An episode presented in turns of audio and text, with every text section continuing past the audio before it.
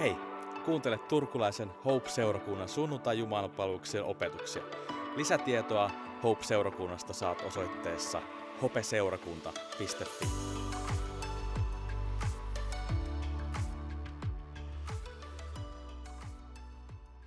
Mä olen siis Toni Penttinen pelastusarmeijasta ja mä olen pelastusarmeijan majuri.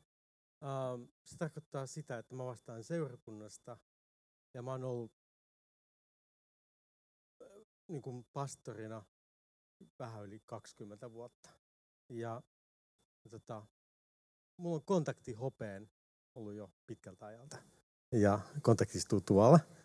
Äh, että, että, ähm, kiitos Jopi siitä, että joskus otit mukaan äh, nuorten iltoihin. Tänään haluaisin keskittyä siihen, että Markuksen evankeliumiin. Markuksen evankeliumista luvusta 10 jakeesta 46.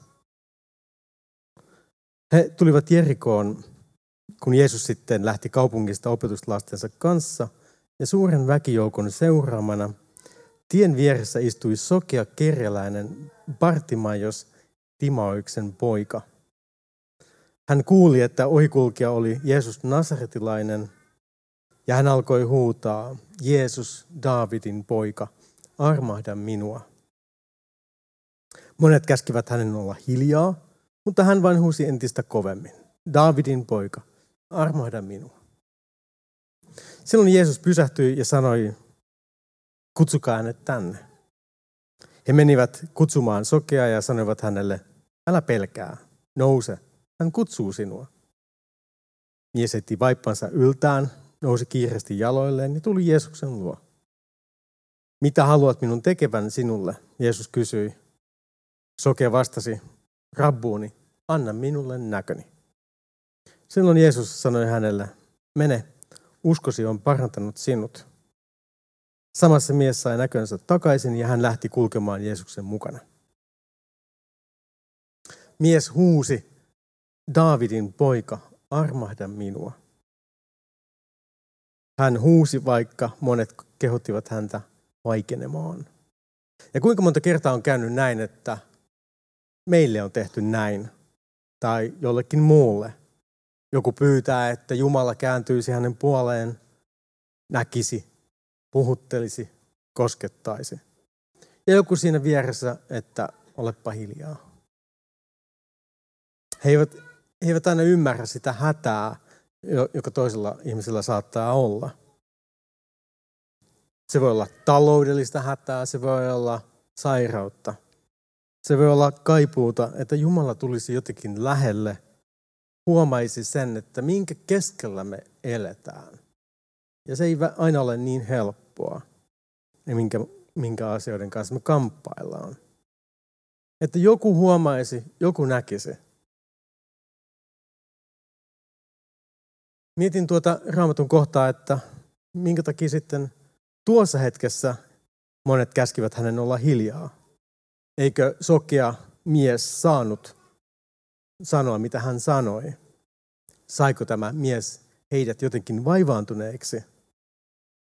Raamattuhan kehottaa pitämään huolta köyhistä. Siis se vanha, vanhan testamentin kirjoituksetkin jo. Mutta siis tässä nämä Jeesusta seuraavat näkevät kyllä köyhän, mutta siinä hän edelleen on, ilman että kukaan häntä auttaa. Kaikki ovat keskittyneet Jeesukseen. Ja Jeesus kääntää katseensa ja katsoo, katsoo suoraan tuohon miehen. Kaikkien muiden, kaikkien muiden ihmisten ohitse, kaikkien muiden kaupungin kerjäläisten ohitse – ja hän katsoo suoraan tuohon mieheen. Ja, ja miehen huuto kaikuu. Jeesus, Daavidin poika. Daavidin poika termillä tämä sokea mies osoitti, että itse asiassa hän uskoi Jeesuksen olevan se, josta kirjoitukset kertoivat. Hän uskoi, että Jeesus olisi se, joka vapauttaisi Israelin. Raamattu kertoo, että tuon miehen nimen, Raamattu kertoo tuon miehen nimen, Bartimaios. Jo pelkästään se kertoo siitä, että tämä raamattukohta on eri, aivan erityinen. Aina kun raamattu nostaa jonkun ihmisen nimen esille, eikä vain sano, että tässä on sokea kerjäläinen, niin on kyseessä jotain aivan erityistä. Mutta tässä kerrotaan vielä tämän miehen isän nimi. Timaeos. Ja tämä on merkityksellistä myöskin. Me tunnemme, tunnemme Bartimaeuksen ja tunnemme hänen isänsä. Ja Bartimaeus huutaa, Jeesus, Davidin poika, armahda minua. Hän pyytää, että Jeesus olisi hänelle armollinen. Hän odotti Jeesuksen armoa. Bartimaeus ei tehnyt ostoslistaa siitä, mitä hän tarvitsee tai mitä hän kaipaa. Kaikki näki, mitä hän tarvitsi, mitä hän kaipasi. Mutta ei hän sitä pyytänyt siinä. Hän osoittaa, että koko hänen elämänsä riippuu siitä hyvästä tahdosta, jota Jeesus hänelle osoittaisi. Siitä hyvästä armosta, laupeuden osoituksesta, jota Jeesus hänelle osoittaisi. Ja Bartimeus tyytyy tähän. Hän on päättänyt, että Jeesus saa antaa sen, mitä Jeesus haluaa antaa. Hänen elämänsä on täysin Jeesuksen käsissä. Ehkä meidän ei pitäisikään rukoilla jotain tiettyjä asioita. Ehkä meidän pitäisi rukoilla, että me saisimme kohdata Jumalan, että hän olisi osa elämäämme, että hän olisi meille armollinen. Mitä Jeesus tekee? Hän kutsuu Bartimauksen luokseen. Hän tunnistaa sen, mitä Bartimaus on sanonut, mutta hän ei mene Jeesus, niin Bartimauksen luokse. Ja siinäkin on mielenkiintoinen yksityiskohta, että Jeesus näkevänä olisi voinut mennä Bartimauksen luokse, mutta ei tee niin, vaan pyytää Bartimaista tulemaan luokseen tai lähettää ihmiset hakemaan hänet. Jeesus antaa Bartimaukselle valinnan. Lähde liikkeelle, tule Messiaasi, pelastajisi luokse. Ole sanojasi mittainen. Kutsuit häntä Messiaaksi, rukoilit häntä olemaan armollinen. Nyt tule ja jää hänen armoonsa. Tai sitten jää paikoillesi. Jää paitsi kaikesta siitä, mitä Jeesus voi tarjota. Tällainen kutsu meille tänäänkin esitetään. Lähdetäänkö liikkeelle vai jäädäänkö paikalle? Opetuslapset, jotka hakivat Jeesuksen luokse tämän Bartimauksen, he tulevat tämän miehen luokse ja sanovat ensimmäiseksi, älä pelkää. Ja kuinka monta kertaa me ollaan, olemme tarvinneet aivan samoja sanoja. Että joku tulisi meidän luokse ja sanoisi, älä pelkää, tule vaan.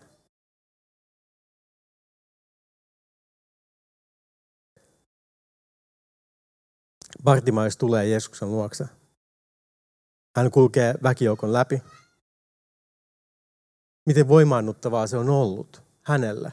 Hän on saanut lähteä liikkeelle. Hän ottaa hallinnan omasta elämästään. Ja nyt sitten Jeesus kysyy häneltä, mitä sinä haluat, että minä teen? Vasta nyt Jeesus kysyy Bartimaukselta. Ja anna minun näköni, kuuluu vastaus. Ja tässä vaiheessa Jeesus ei enää sano ääneen vain Bartimaukselle, vaan kaikille ihmisille. Sillä Bartimaeus tiesi jo, mene, sinun uskosi on jo sinut parantanut. Koska tämä mies tunnusti Jeesuksen olevan Messias, syntien sovittaja, vapauttaja, hän sai ennen kaikkea vahvistuksen Jeesukselta. Sinun uskosi on sinut parantanut. Ja sitten samaan aikaan Jeesus vahvistaa kaikille muille. Tämä mies uskoi minuun. Ja sen takia hän on parantunut. Jon, jonkun aikaa myöhemmin Pietari ja Johannes menevät temppeliin iltapäivärukouksen aikaan. Ja me voidaan lukea siitä apostolien teosta, luvusta kolme. Paikalle kannettiin mies, joka oli ollut rampa syntymästään saakka. Hänet tuotiin joka päivä temppelin kauniille portille, jotta hän voisi kerätä rahaa temppeliin meneviltä. Kun mies näki Pietarin ja Johanneksen olevan menossa temppeliin, hän pyysi heiltä rahaa. Pietari ja Johannes käänsivät katseensa miehen ja sanoi, anteeksi, Pietari sanoi, katso meitä. Mies tuijotti tarkkaan ja odotti saavansa heiltä jotain. Pietari sanoi, hopeaa tai kultarahoja minulla ei ole, mutta annan sitä, mitä minulla on. Jeesuksen nasaretilaisen Kristuksen nimessä nouse ja kävele. Siis hyvin samankaltainen tarina kuin tuo ensimmäinen. Temppeli siis kannetaan liikuntakyvytön mies, jotta hän voisi tehdä sitä, mitä hän voisi ja kykenisi tekemään. Kerjäämään rahaa. Ei hän muuhun, muuhun enää voinut. Ja hän pyytää sitä Pietarilta ja Johannekselta, koska ei hän nyt enää muuta toivo. Pietarin vastaus on hassu. Hän sanoi, no katso meitä. Selkeästikään meille ei ole rahaa. Ei ole kultaa eikä hopeaa. Samalla Pietari osoittaa, että rahalla ei ole hänelle mitään merkitystä. Hän on erilainen. Muu maailma voi pyöriä sen ympärillä, mutta ei hän. Hänellä on aivan erilaiset tärkeysjärjestykset. Ja sitten Pietari sanoi, että mä annan sitä, mitä mulla on. Itse asiassa hän antoi jo. Hän pysähtyi tuon miehen, ete, niin kuin pysähtyi tuon miehen eteen. Hän näki hänet. Hän teki tuon miehen näkyväksi kaikkien edessä, kaikkien silmissä. Tuo mies luuli tarvitsevansa rahaa, mutta Pietari tiesi tarkemmin, paremmin. Mä luulen, että Pietari muisti tuon Jeesuksen kohtaamisen, kun Jeesus kohtasi tuon sokean kerralaisen partimajoksen. Ja Pietari sanoo Jeesuksen nasaretilaisen Kristuksen nimessä, nouse ja kävele. Ja mies pomppaa, lähtee kävelemään ja kulkee heidän kanssaan temppeliin hyppien ja Jumalaa ylistäen. Hän sai kyvyn seistä, kävellä. Jotkut raamatun käännöksistä kertoo, että hän hyppeli. Ja varmaan hyppelisit sinäkin, jos koko elämässä olisit ollut liikuntakyvytön ja nyt saisit kävellä. Olet ollut ihmisten hyvän tahdon varassa ja nytten sinulla on mahdollisuus tehdä elämälläsi ihan mitä vaan. Ja mitä tämä mies tekee? Hänellä on samat mahdollisuudet tehdä ihan mitä vaan. Ja hän lähtee temppeliin ylistämään Jumalaa.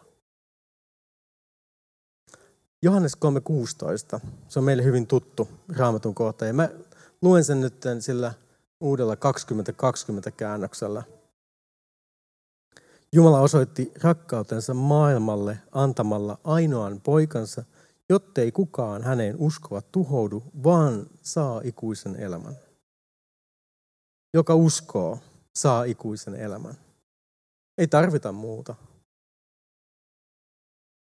Nämä siis liittyy tähän ensimmä, en, kahteen ensimmäisen raamatun kohtaan. Sitten tulee vielä toinen raamatun kohta. Matteuksen evankeliumi, luku 25.